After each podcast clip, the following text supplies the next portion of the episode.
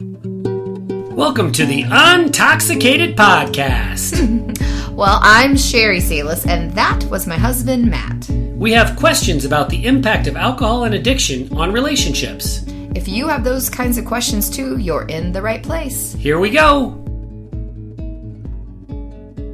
Consequences, Sherry. That's our topic for the, today. Let's talk about consequences. Hmm.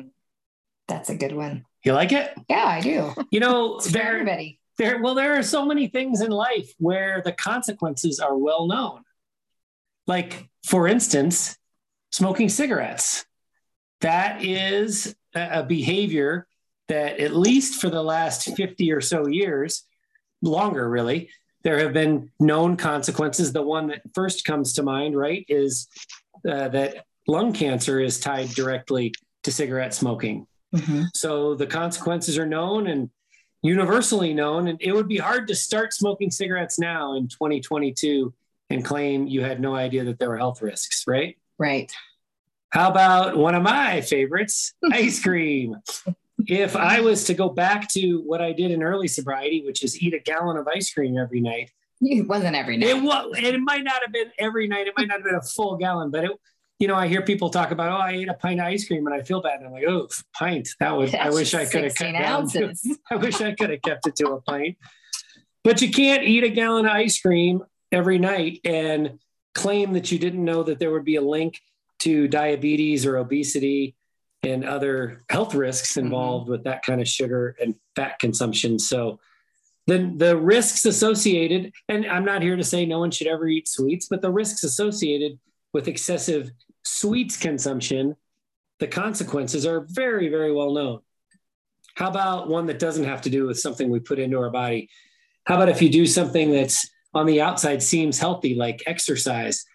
Exercise is good for you, but if you go to climb Mount Everest, there are known consequences, known risks involved. Mhm. I mean, I've never even thought about climbing Mount Everest, so I haven't done a lot of research, but I know you can die doing it. You think? I think hypothermia and altitude sickness and I don't know, getting eaten by a polar bear. I mean, there. Polar bear. Well, it's cold. it's cold on Mount Everest. There are no polar bears, just yetis. But There are definitely risks and consequences when it comes to climbing Mount Mount Everest.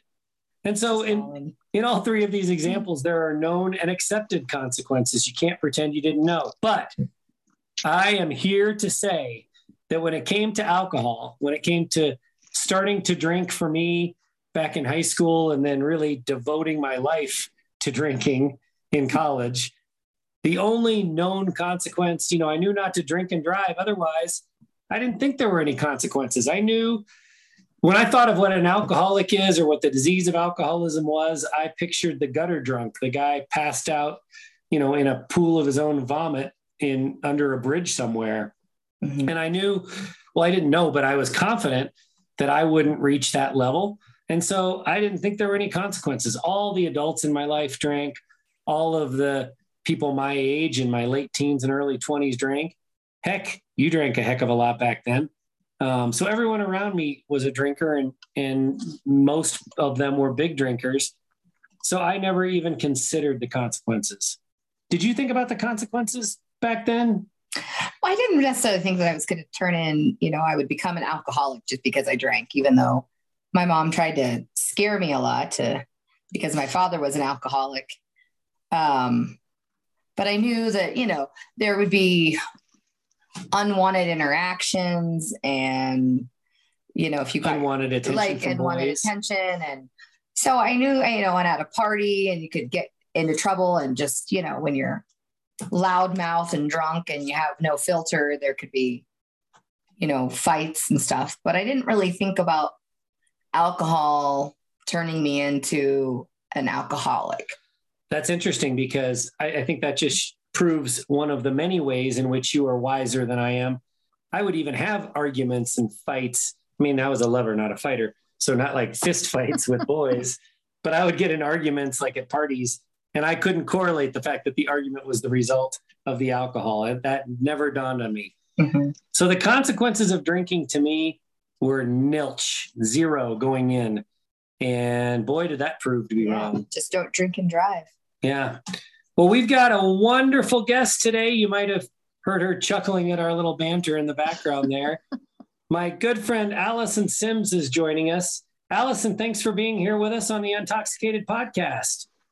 Thanks for having me. It's my first podcast ever. Excellent. Well, I know you're going to knock it out of the park. You're going to be one for one after this. That's for sure. now, I heard you recently in a conversation describe yourself as the queen of consequences. So yes. while while there are many people who go down the road of you know um, experimenting with alcohol, then drinking excessively and um, suffering minor consequences, skirting a lot of the things that that they maybe should have gotten caught up in. Um, that's not the case for you. A lot of the consequences came down kind of hard and heavy on you in, during your active drinking. Is that an accurate description? Um, that is very accurate.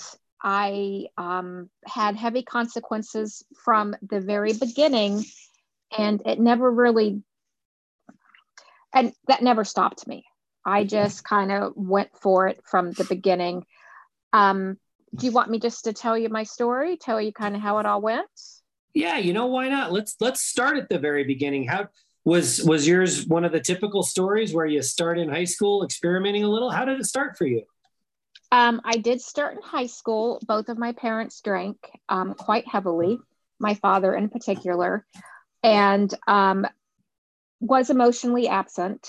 Kind of a very typical story, I think. So I started drinking A, I think, to hide my feelings and um, or feel something actually, and B, I was seriously lacking in um, attention, male attention. So drinking helped me find um, both of those things. I stopped feeling and um, got a lot of male attention. And I just kind of was off to the races after that. Um, I, a lot of people, a lot of people describe when something is missing and then they start drinking and they find it, they, they, they kind of describe it as, oh, is this how I was supposed to feel all along? And alcohol helped me find that. Was that how it felt for you? You know, I don't know that I would explain it like that. Um, I don't know. I think I just, I, it just helped me not be numb. I, I, so I don't know if I can identify with what you're saying, but it just kept me going. It's how sure. I felt, basically. Um, it's it's how I felt. It's how I felt alive. Um, that started for mm. me at an early age, really early. Um, most of my relationships were all alcohol centric, even at a very young age. Um, everything just centered around alcohol college you know young adulthood. I did not drink when i was pregnant. However you know the minute i was no longer pregnant i would drink. Um, every holiday was a party. Every the kentucky derby was a party. I know you talk about the the races. I mean i get that. Everything was a party. Um, and it, it just went that way for years and years and years until I was basically um, an alcoholic. I was empty.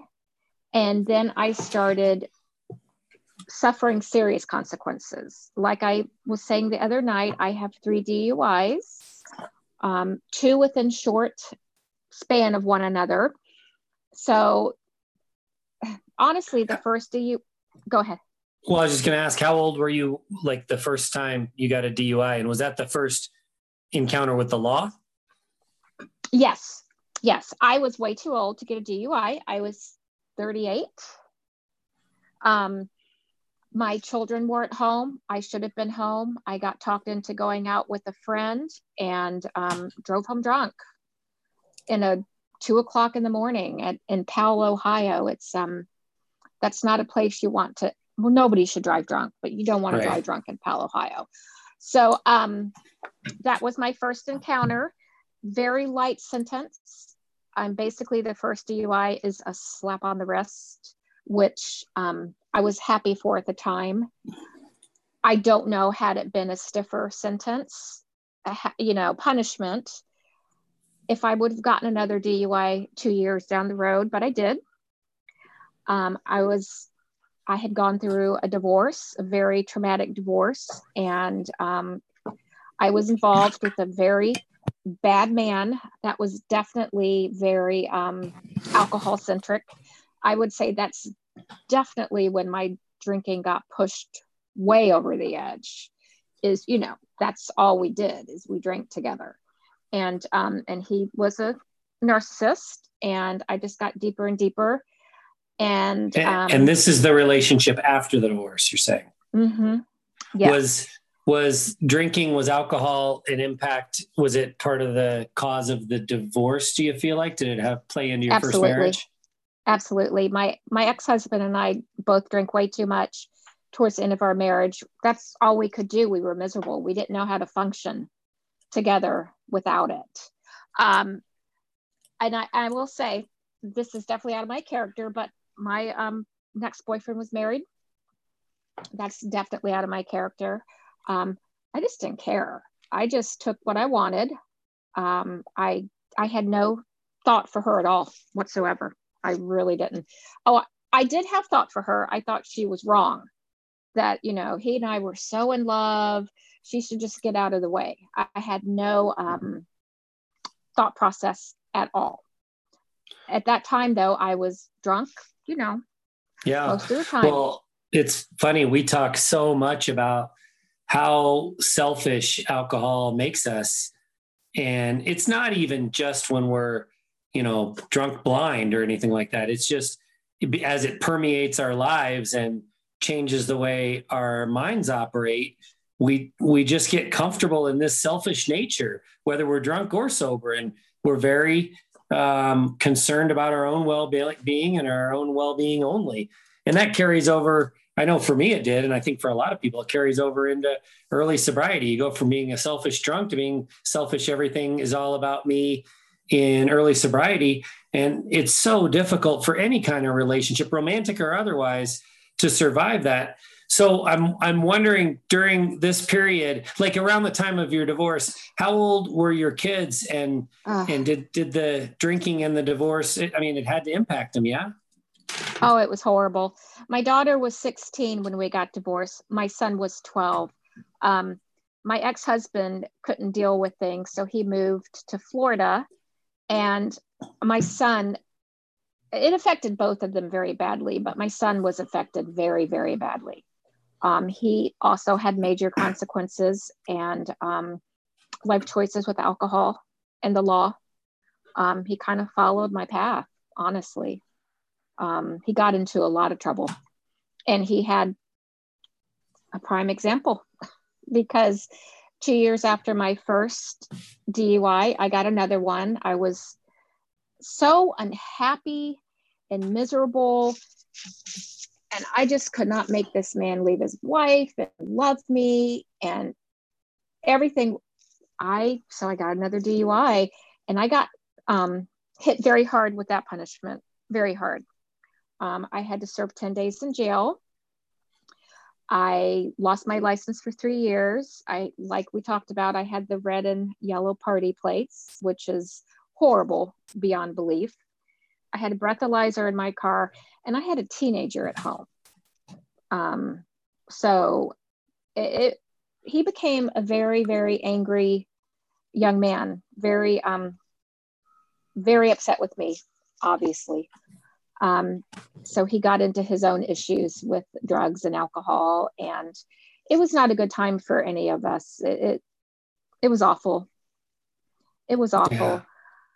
Um, so, you know, the life went on, and um, it took me ten years to let go of this man. It, it and that completely destroyed my self confidence, and mm.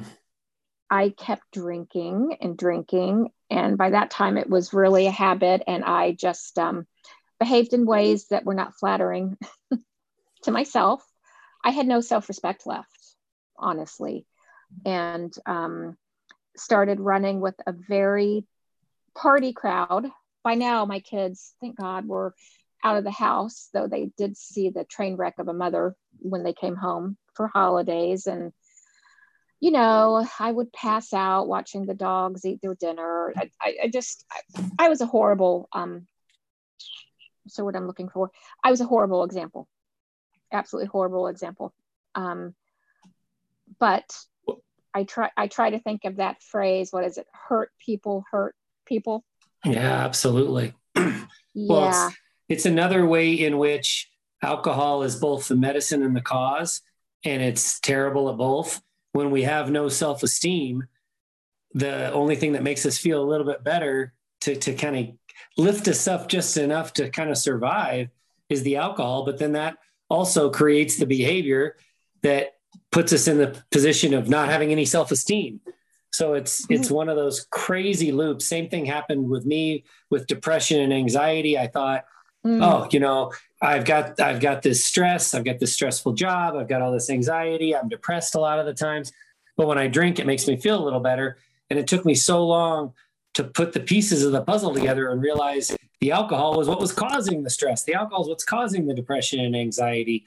And it, it it's not and it's not a very suitable cure because I don't know if you're you're like me, Allison, but I would only feel better for a short period of time, um, like a relief at the beginning of a drinking session. But but then you know I was miserable even even when I was drunk.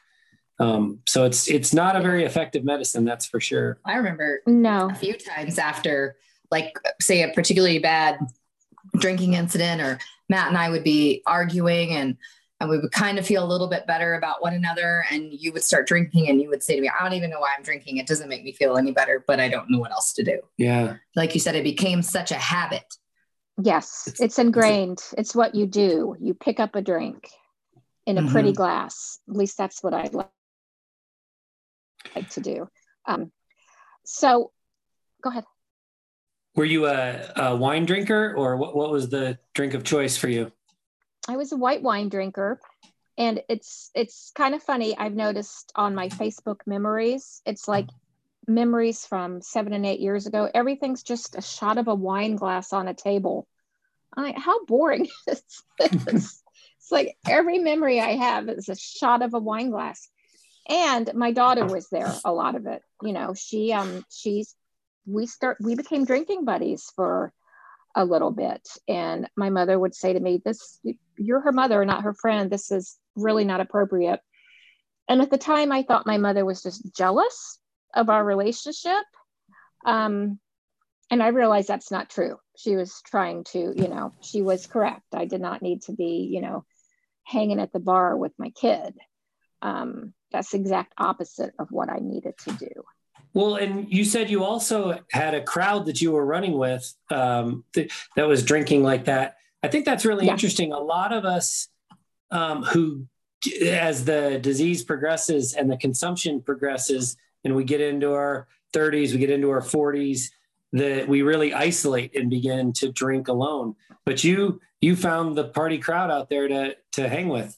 That's interesting. I, I did. We have um, I still hang out with quite I hang out with them. I just do it differently now in different sure. ways. Um, but no, we had we had a great crew. We had great fun. We um, did a had a fundraiser that was well, I won't mention the fundraiser, but the main purpose was to get very drunk and spend a lot of money, supported children's charities. I was a single mom and I had never worked before I got divorced. So I did not make a lot of money and I would just whip out my credit card with my like $2,000 limit because my credit was so bad and, you know, spend it up at those charities um, or go to the liquor store or an, a fine wine store and, and buy, you know, really nice bottles of wine. So that was another consequence. I, I had no money. My credit was horrible. And then I got my third DUI. Um, it was mm-hmm. actually coming home from one of these events. And again, I got lucky. It was six years. There's a certain number of years in between each DUI, which kind of measures out your punishment. It had been long enough, and a friend of mine fronted me the money for a very good lawyer. So again, they treated it like my first DUI, and there really was very little punishment. You know, I lost my license for six months. I had to go to probation. Um, and every time I had one of these stints, I would they they make you go to um, like an outpatient counseling. Um, so, and I did that every time, and nothing worked. I mean, even after this last DUI, nothing worked. I just, and then I began getting mean. I um, I had I'm still dating a really nice man, and he took so much abuse at my hands, not physically, but um, verbally. I just was angry. I think I hated myself. I, I hated what I had become. And when I drank, all my rage, which was every night, all my rage would just come directed out at him. It, you know, uh. he had never done anything wrong. He just, he took all of my rage from everybody, anybody is, in my life. Is he or was he a drinker? No, no, he can, he can take it or leave it. Interesting. Yeah. Interesting. Yeah. So that's um, that's very similar to our situation. Uh, you know, Sherry took a lot of verbal abuse from me and manipulation and gaslighting and all of that. And uh, uh, you definitely, we talked about how early on you were a partier, but you definitely got to the point where you could take it or leave it as well. Yeah. So I, I just drank more when I was around you because that's what you did. I got terrible hangovers. So by the time we were leaving college, I was like, oh, I don't know if I can handle these hangovers. And but I did because that's what I thought was fun. And it's what everybody does. Yeah. No consequences. Just drink. Yeah. Absolutely. Yeah.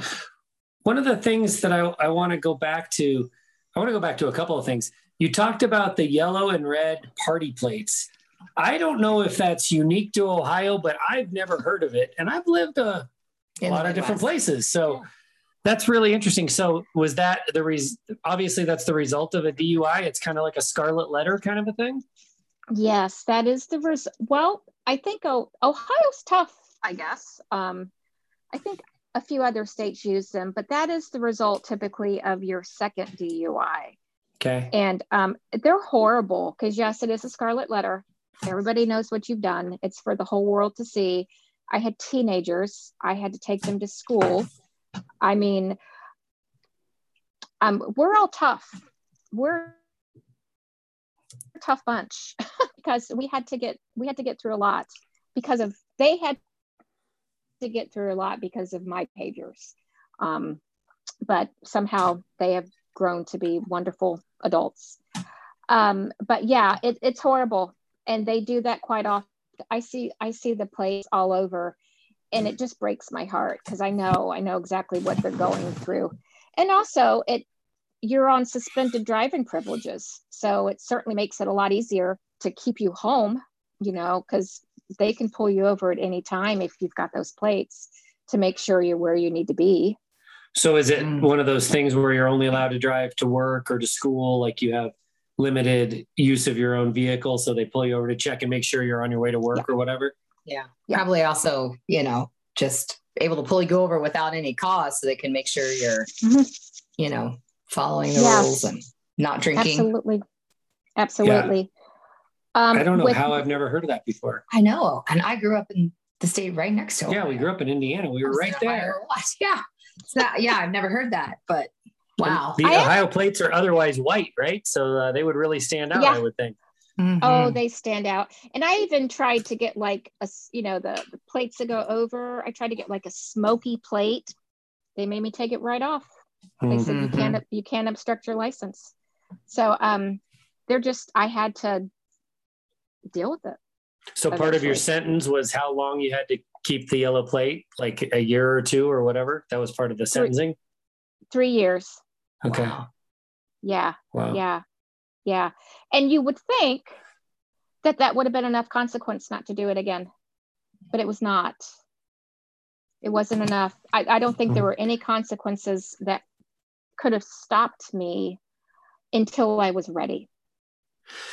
You know, the other thing I wanted to ask about the the court ordered stuff. We have actually a friend who does court ordered uh, alcohol addiction treatment counseling and actually, he got out of that because he said it was so disappointing and disheartening because when it's court ordered, the people that are there, they're only there to get his signature on the bottom of the page, proving that they had done what they were made to do. So they're not there of their own free will. They don't they don't really want to get sober. They just want to get get through the class and get out of there. Was that the scenario that you were in? Was that the situation with the the addiction counseling that was court ordered for you? Um, absolutely, absolutely. I did what I had to do, um, and I when I finally went to, I checked myself into inpatient rehab because I had started drinking and driving again, and I I just knew it. It was de- I I was done. It was a bad path. Oh, I also had developed a really. I can't believe I'm saying these things.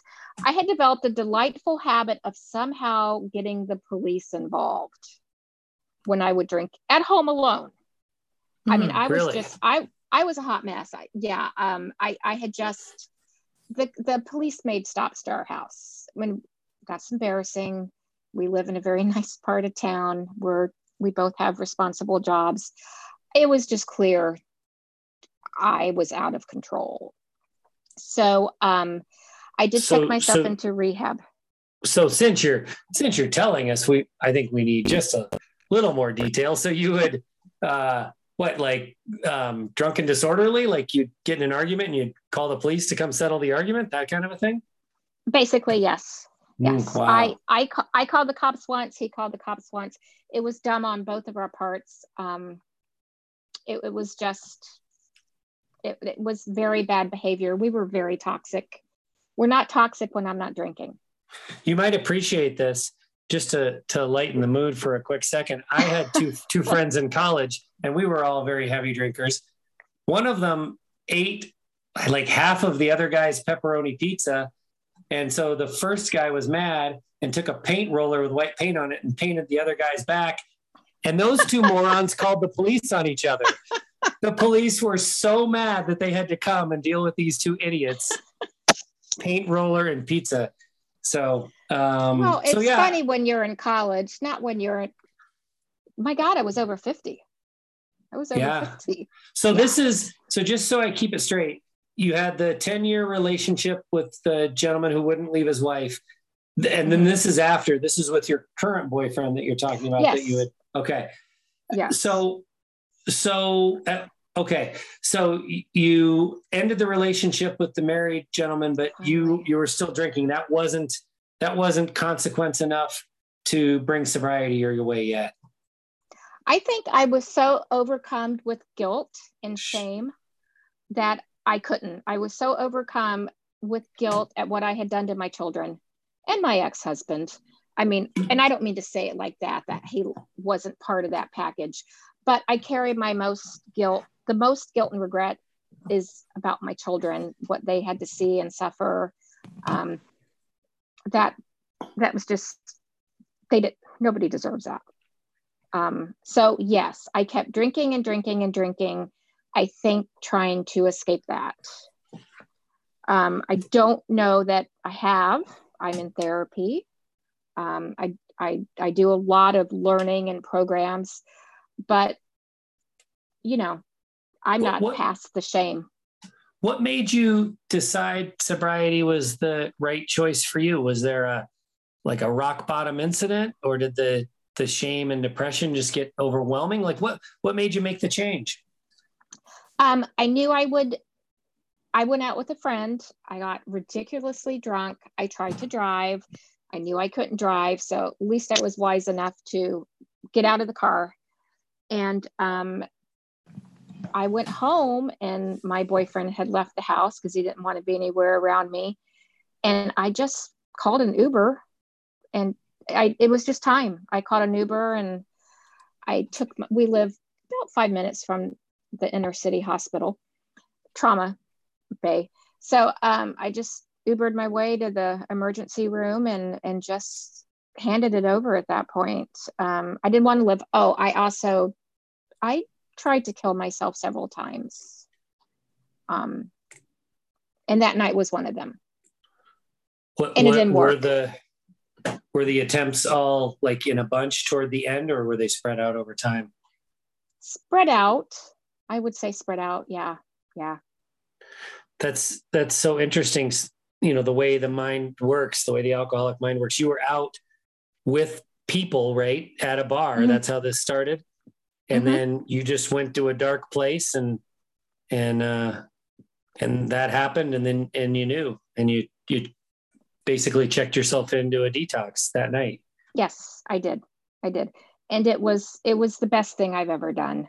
Um, I will say though, what I found disturbing, because I guess it was just my time, but the attitude you talked about with people going to the um, court ordered rehab, you have that in inpatient rehab too. I mean, people were saying that, you know, that had been their 17th and 18th time in a rehab.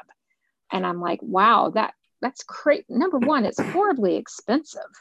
Sure. I mean, I just paid it off. And that was, I don't know, two, two and a half, three years ago.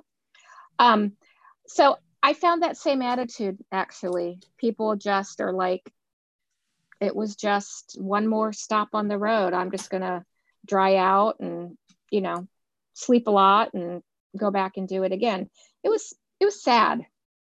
It so made me sad. Help, help me understand you at the hospital. Typically that's a three or four or five day detox. And then they hand you off to uh, like a 30 day inpatient rehab if that's the course you cho- choose. Is that what you did? Um, I went to, um, I didn't need medical detox. Okay. I, I needed a little bit, not much. I, so I went to inpatient rehab for seven days and then I went to an outpatient. Okay. Yeah, I needed to get back to work. So that's how um, I took it from there. But the people that you, some of the people anyway that you experienced that were multiple uh, not offenders. That's a rude way to say it, but they were uh, regulars at the yes at the rehab. They just looked at it as a way to recharge the batteries, sleep it off, um, get back to kind of some level set grounding, and then get back out there, huh?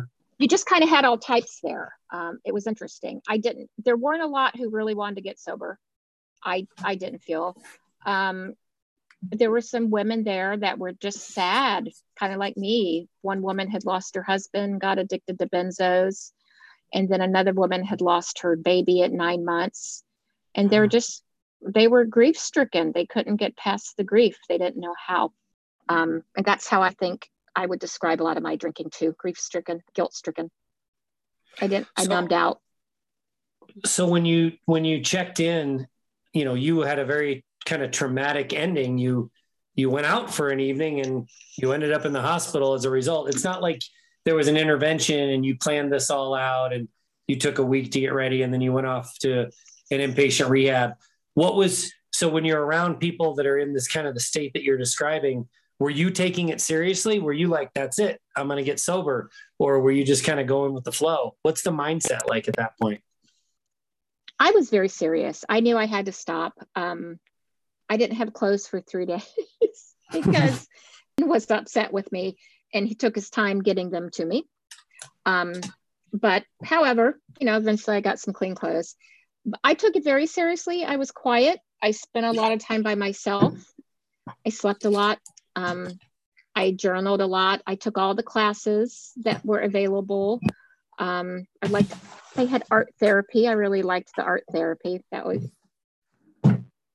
you know, it, it wasn't terrible at all. Um, it's where I needed to be. If if my insurance had covered 30 days, I would have stayed 30 days. But they just were not willing to. So yeah.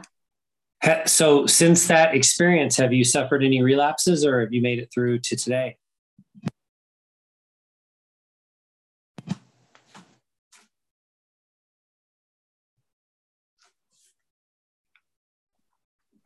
I'll just listen. There you are. You froze. Yeah. All right. Um, did you hear? Did you hear the question, or do you want me to ask it again? Can you ask it again? Sure. I'm just going to leave a pause so this is easy to find this section.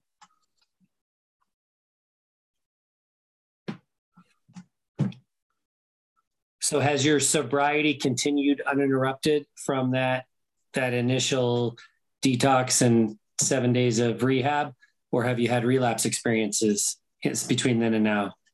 I have had relapse experiences. I have um, around a little over mm, I don't know, like 530 days, I think, sober.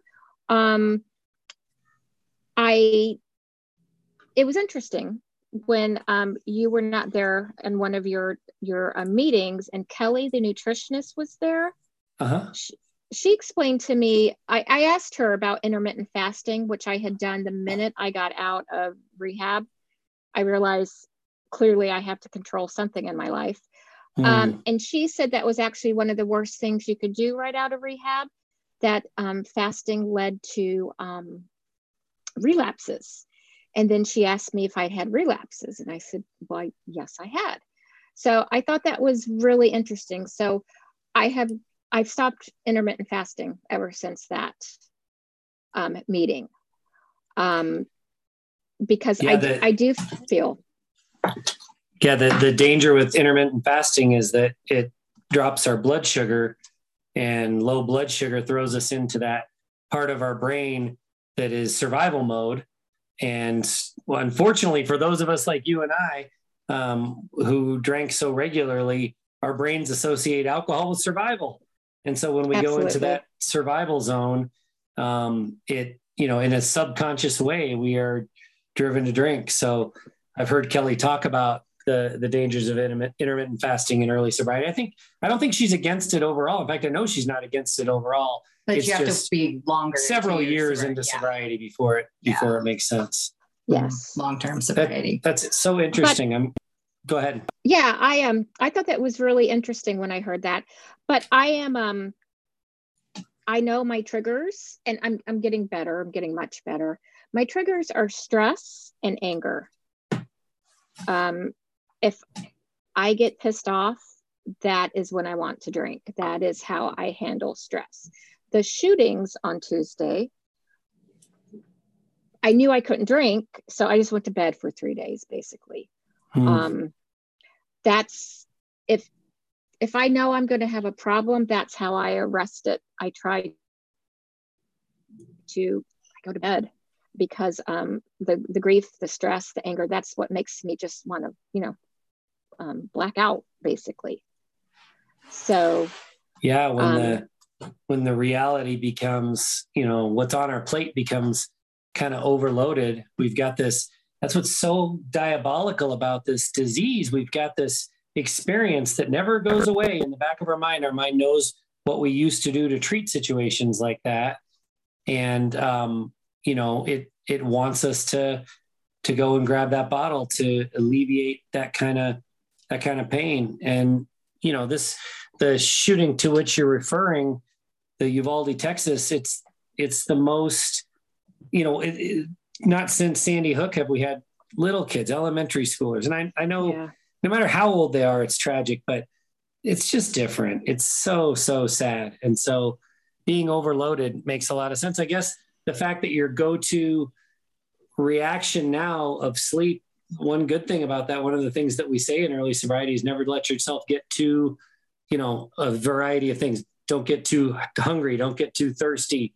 Um, don't get too emotionally upset. Don't get too angry. But also don't get too tired. So at least your go-to is one of the you know antidotes for being too tired. Sleep sleep it off for a few days. Do you feel better now? I do. I feel better. I also ate ice cream. I also love ice cream do you have a particular favorite flavor i'm not eating a gallon Oh, Savannah Buttermint. Savannah Buttermint. do you guys Ooh. have Jeni's ice cream there? I don't think um, so, but I'm gonna have to look into that. she's a she's a Ohio local, and it's amazing. So, um, but uh, another consequence I have suffered. Um, I can't do a lot of ice cream because I completely wrecked my gut with mm. my drinking. So mm-hmm. I have neuropathy, and I have irritable bowel syndrome and I have chronic diverticulitis. Mm. And um, I nobody can really say that that all came from the drinking, but I would imagine that had something to do with it. Mm-hmm. well, know? it's it's interesting. There are so many health problems that there's like a dotted line connection to drinking, but we still seem reluctant to draw that straight line like there is between smoking and lung cancer. But but there's no question in my mind that that there's kind of an endless variety of health concerns that drinking um, you know brings about makes worse and it sometimes it's the alcohol itself directly but a lot of times it's the behavior that the alcohol lets us uh, you know get into like like i ate like shit when i was drinking you know and i would otherwise try to eat pretty well so um, there, there's a definitely a correlation between alcohol and all kinds of health concerns. So, well, and thinking about you're drinking to soothe stress. So your body's really not releasing those stress hormones. Yeah, your nervous mm, system. So, good point. You know, there you are already highly stressed, then you're adding a, a different kind of poison to it, essentially. So, so process. So after a couple two and a half years of mostly sober and working really hard on your sobriety, learning a lot, making great progress, how is your relationship? I think it's it's interesting that your boyfriend was with you back when you were drinking too. So have have things improved? To talk a little bit about that if you don't mind. Oh, things have definitely improved. We, it's funny we were talking about this today at lunch. He's still um, a little shell shocked. He still um, has a wall up about certain things. He tells me that um, you know, the things I've said to him in the past hard to forget and i get that i can completely understand um, i don't blame him i really don't i don't know that he'll ever be able to get past some of this stuff i don't know that he'll ever trust me enough or let me close enough to get married um, i would say that um, our intimate life isn't that great either there's a wall there um, of my own doing you know, it's not 100%. Well, I put the wall there. You know what I'm trying to say. Um, do, nothing's yeah. nothing's ever 100%. However, I built that wall up. Um, so we're doing well. We do great if I don't drink. Yeah. But um, I did have a relapse and it was ugly. And he said to me, he said, I don't know how I did this for so long. He said, I will not do this again. So it's it's clear to me that if I want if I were to go back to drinking, he and I he just couldn't we couldn't continue. Um, one of the big factors, one of the big results of your drinking that you've talked about is uh, low self-esteem, shame, things like that. I've noticed that when when you talk about it, you own a lot of it.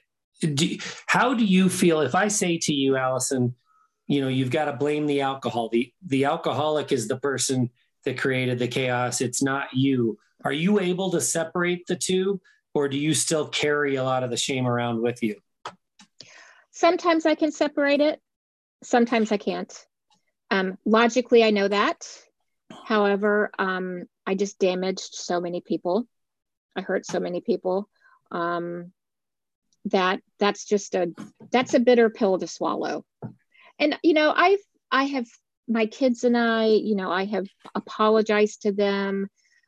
They have forgiven me but i i can tell sometimes they don't trust me um that there's just permanent damage done to all of my intimate relationships.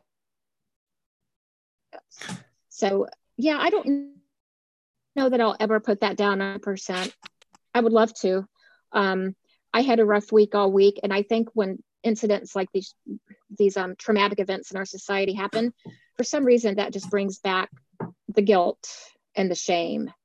And i start to you know mentally flog myself a little i've done that this week too um, hmm. dreams you know some bad dreams and um, so yeah i think when my mind starts to go there, I just I kind of go there, and I remember, you know, when I get to that place, that depression, that I, I to the point where I want to drink, I just I, that shame comes back, the memories, you know, the stuff that I just can't take back.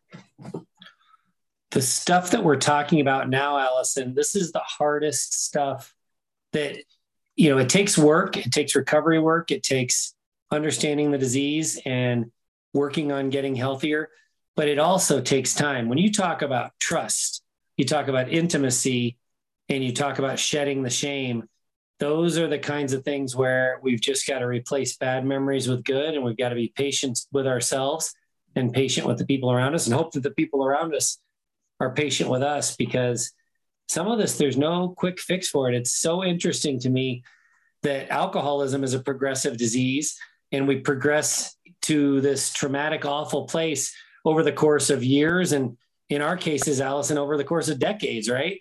Um, mm-hmm. and then getting out of it it doesn't have to take decades but it definitely takes a long period of time and and the patience to get there. It sounds to me like you're the kind of person um, that I don't know if patience comes naturally to you, but you've resigned yourself to the fact that some of these relationships are damaged. This stuff's going to take time. Um, do you do you have hope of getting all the way or at least most most closely to all the way back with say your kids and and with your boyfriend i don't know about my boyfriend to be honest with you i i don't know if we can get that all the way back um i would say that we were both damaged in in that um I, I don't know but with my kids absolutely yeah I, I think we can get it all the way back I do. Good. Um, That's great. My parent, my parents drank, and you know I have forgiven them. It took a while, but I yeah, we'll be okay. We'll be okay. What do you think? In kind of wrapping up here, Allison, what do you think the best way is to make a change for the generations that come after us so that they understand the consequences? Is the scarlet letter approach like Ohio does? Is that is that effective? Is it a public policy like legal changes or is it education? How, how do we make it so that people draw a direct correlation between the consequences of heavy drinking and, you know, like, like we do with cigarettes and eating a gallon of ice cream? Do you have any thoughts on that? Um, I would definitely say the scarlet letter approach is horrible. And that doesn't show you it, that's that's just horrible it's it's really discrimination um it, it's discrimination that that was that's not cool i think I, I agree with you I, I don't mean to jump right in but i agree with no. you especially when it's a disease that feeds on shame and low self-esteem if if if the biggest impetus to making us relapse and drink is low self-esteem and shame as i believe and it sounds like you believe it to be I think that's just a horrible way to go, just to to drag people through the mud like that. Not, not to say that when you do the crime, you don't need to do the time, but I just don't think that's the right approach. So I totally agree with you. Trying to embarrass yeah. the person from not drinking and driving. Yeah. Without right education. It's just it's shame. Ho- it's horrible. Um, and my kids suffered. Now, I'm the one who put them there suffering with that yellow plate, but they didn't deserve that. Um, I think personally for me, I think education, mental health awareness. I think um, we need to address this because drinking is so insidious. You know, you start as a teenager, it's fun, you have all these goofy memories, and then I'm I'm kind of watching this now. I think with my daughter, she's you know in her 30s, and and I just see some things, and I actually said something to her once and she said, Well, yeah, but we don't have the alcohol addiction. And I just wanted to say, Well, you know, that's right, because you could possibly be in this middle ground. You don't know when you're going to slip over. You don't know if you're going to slip over. So I think more awareness on mental health and alcohol education is it's how we've we got to work on that. Um, I would really like to find a way to somehow um, make that my life's work. I don't know how to do it because it doesn't make sense to you know go work into rehab because I saw what's there. So I think there should be a different approach to rehab, like a a, a full connection. You know, the brain, the gut, the alcoholism. There just needs to be a better um, connection when we are reaching people. Does that make sense? Yeah. Oh yeah, I couldn't agree more. I think I, and I think in some areas it's getting better, but the reliance that we have on a book that was written 85 years ago before we understood any of the brain chemistry and we look at that as the end all be all solution um, I, you know no doubt for some people the 12 steps uh, are are a good fit but there's so much that we know now that we didn't know then that's missing from that practice and so i love the idea of incorporating it all. I mean when we talk about you know mental health i mean addiction is a mental health disease. That's that's what it is. So um, accepting that and treating it that way um, i used to i can even remember years ago i used to skirt around that and say oh there's i think there's a link between mental health and addiction and and rather than just understand that that's what it is. It is a, a mental health disease. So um, i think you're i think you're right on uh, that the education's got to be you know where we uh, focus our attention as opposed to to more legal consequences. Um, we got to help people and awareness is where to go. And i love having you on this side fighting for that with us. I i love the idea of of this being a big part of your life work going forward just raising awareness. One of the things that's really inspiring about you allison is your willingness to be vulnerable and honest the way you are. Um, i mean you've you've come on here and you've owned up to some serious consequences, the kinds of things um, that do bring shame to a person. And uh, I think your bluntness and your forthrightness is uh, uh, is the way to go. I mean, we've got to be honest and vulnerable if we hope to help other people avoid the same kinds of consequences. I agree. And I will tell you one thing that I found completely, it blew my mind. There's a, um, I don't know if you've seen it in Australia, there is a it's about a five minute commercial they run during the holiday times, and it is about drunk driving. And I think if more people saw that, they would. I, I, I don't know. There's just something about this commercial that is so heart wrenching, and it is not the it's not the normal um, don't drink and drive or get pulled over. It's really um, it had a huge impact on me, and I is don't there, know. Is there an accident, like a drunk driving accident involved? There's like many drunk driving accidents. Oh, okay. So it like it centers on all these different people, and you see them as their night progresses, and then you see all the accidents, and there's a lot. It's very jarring, and then you see the family's reactions after. I mean, I just think if we saw more stuff like that, I mean, it, I think, it, it's on YouTube if you you should look it on YouTube. It's an Australian commercial. It blew me away. I think that last away. piece. I think that last piece is so important. Understanding what it does to families, um, right? Be, because I mean that's the true hidden consequence. You talked about the lack of trust, and that that might never be fixed with you and your boyfriend.